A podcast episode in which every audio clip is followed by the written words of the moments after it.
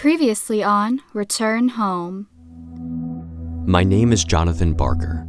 After five years away, I returned to my hometown of Melancholy Falls after receiving a mysterious phone call. Oh, Jonathan, return home. Along with my best friends, Buddy and Amy, I found that larger forces were at play. I was a pawn for the Society of Shadows in their fight against the coming darkness. Serve the shadows! The shadows. So far, our encounters with the problems of Melancholy Falls have been less than normal.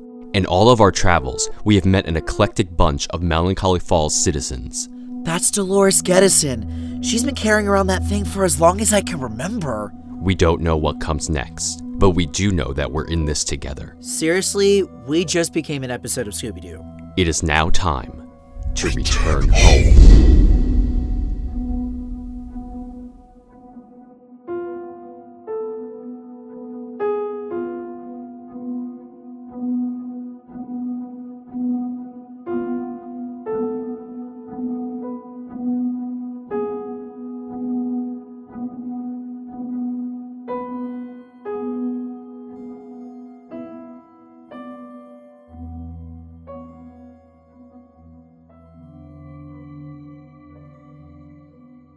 Melancholy Falls is always strange. But when I opened my eyes after a less than restful night of sleep, as most of our adventures start, things seemed stranger than usual.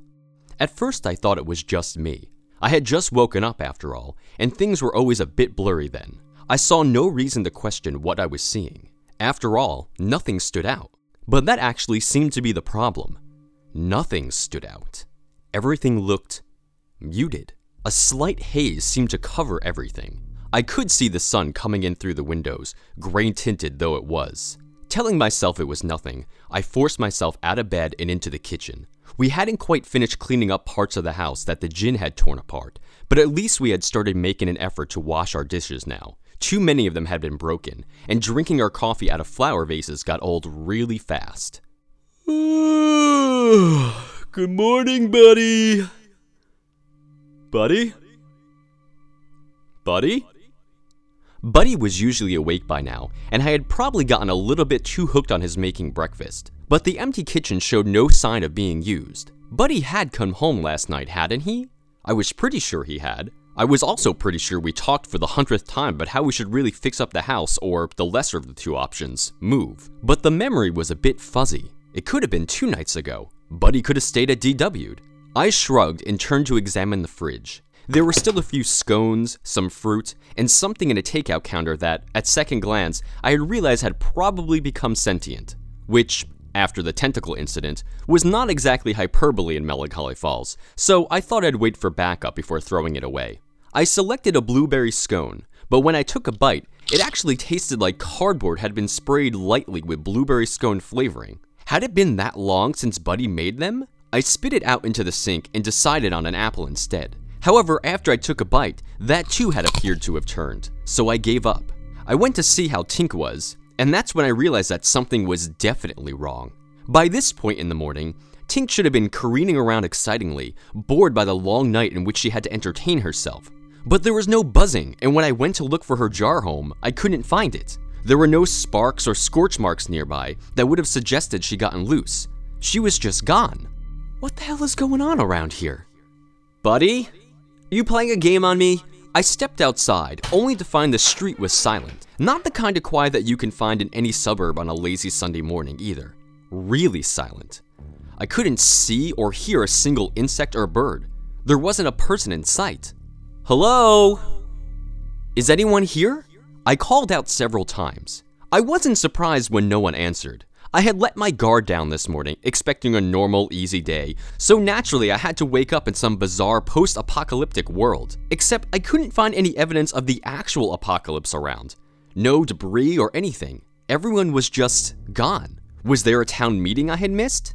I racked my mind and tried to think of something that can possibly take away an entire neighborhood of people. Even if there was a plausible explanation for the lack of company, I still knew something else was going on. The only sounds I could hear were my own footsteps. The sun had risen some time ago, but the day didn't have any brightness of late morning. There were no clouds in the sky, but the blue seemed dim. And in the unnatural stillness, there wasn't even dust motes flying around in the wind. There wasn't even wind. Hello? Is anyone around? I gave it a full minute, hoping that I might not be alone in this place. When no one answered, I sighed and figured I might as well look around for clues as to what might be happening.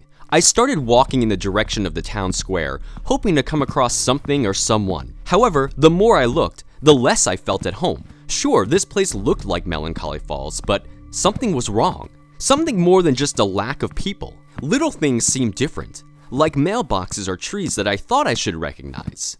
Walking through abandoned streets should have been more unnerving than it was, but at this point, all I can think was that whatever weird thing was going to appear this time, I would definitely hear it coming. Hello. Oh my god, you scared the hell out of me.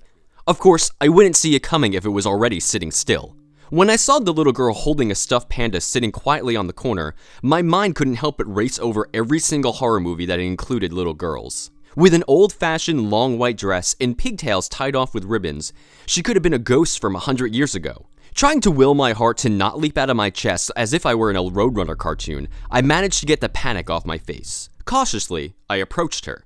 Um, hi there. Didn't you hear me calling out before? Who are you? Oh, m- my name is Jonathan Barker. What's yours? Dorothy. I haven't seen you before. This wasn't a terrifying evil child, I realized. Just a lost one. I've never been the most popular guy, but between the mayor election and the Bijou incident, I was pretty sure I would recognize almost everyone in town. But this little girl, I couldn't place. Right, uh, well, now you have. Are you lost? Yes. Are you hurt? No. Is your is your family around somewhere? No. Is anyone around somewhere? Yes. Oh, uh, good. Okay. Dorothy didn't indicate where those other people were, but it seemed clear they weren't her family. I wondered how she had gotten here and how long she had been here on her own. She didn't look more than 10 years old. She must have been frightened. Here I was, a lot more than 10 years old, and I was unsettled. As I tried to figure out what to do, Dorothy seemed to grow bored watching me and went back to tugging on the strands of grass growing at the edge of the road. I came to a decision then. I would help both of us get home. I had no idea how I was going to accomplish that, but hopefully something would become clear shortly. At the very least, I didn't want her wandering around on her own. Okay, uh, well, everything's gonna be okay now because I- I'm here. You don't have to be scared. It's all gonna be fine. It all is fine. As I tried to determine what she meant by that, my stomach growled loudly. You're hungry. You need to eat something. Yeah, uh, all the food, it's kind of, uh. Never mind. I- Is there anything around here to eat? Somewhere we can go? Hmm. Yes. I showed another man where to go. I hope he didn't eat everything. Today? Someone else showed up today? No. It was a while ago. I think. Follow me. But where do you eat? She didn't answer me, but she also didn't look like she was hurting for food, so I followed her. Wherever I was certainly looked like Melancholy Falls, or some kind of strange copy of it. Kind of like someone had applied one of those Instagram filters that bleaches the color and life out of a photo.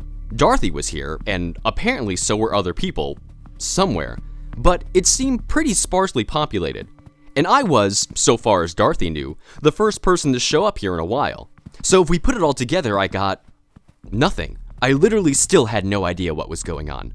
It didn't take long for us to arrive at our destination, a small blue house. It's in here. I- is this place your house? Of course not. But it's the first place that had stuff that tasted okay. I followed her in through the unlocked door. She seemed to know her way around, leading me directly to a cupboard filled with, well, I can only think of it as end of the world rations. Cans of beans, tomatoes, peaches, boxes of Twinkies, and nondescript blocks of something that I suspected was supposed to provide protein. The supplies did seem to be on their last legs, as most of the stores were gone. While I really could have used some strong coffee or even a strong drink, I had to make do with the Twinkies. But Dorothy was right. They tasted the way they always did. We sat at the counter as I quickly devoured four of them. I never liked Twinkies that much, but hey, it was food. After I finished, it occurred to me to ask something. Hey, don't you want something to eat too? Ar- aren't you hungry? No, not anymore. I. I don't remember what I last ate. Or when. How long have you been here? I don't know. I can't remember. Had I somehow not determined to find my way home before, this definitely would have cinched it. I refused to stay anywhere that I not only forget about eating, but apparently not cared about it at all. Alright, Dorothy, here's what we're gonna do. We're gonna. Dorothy? Dorothy! I hadn't noticed her leave. It didn't even feel like she left, more like she had never been there, and at the same time as if there was still an impression of her in the room. I haven't seen a threat so far, but I didn't like being alone somewhere like this, let alone knowing a little girl was all alone. So I went outside. Dorothy? Dorothy, are you here? Nothing. Was she my strange child spirit guide? If so, couldn't she have been a little bit more helpful? Everything looked exactly the same outside. Familiar, but like something from a long time ago. Unsure of what else to do, I began walking home. It didn't take long to get back, but when I arrived, there was a surprise waiting for me. When I had gotten up that morning, I had looked all over the house. There wasn't a sign of Buddy or Tink anywhere. But when I shut the front door on my return, I noticed a post it note stuck to the inside of the doorknob. It was in Buddy's handwriting. Hey Johnny, did you decide to get healthy and go for a run today? I'm not really sure that's a sensible investment here. I hope your lungs don't collapse. Well, when you get back, come and meet me and Amy. We'll be at the library. Toodles, Buddy. Buddy had been here, a- and so had Amy. But I-, I still hadn't seen a sign of anyone except for Dorothy yet today. Wherever I was, whatever weird Twilight Zone dimension, I wasn't completely cut off from reality. Buddy's note was here, and if the note had somehow appeared here, that meant I could find my way back.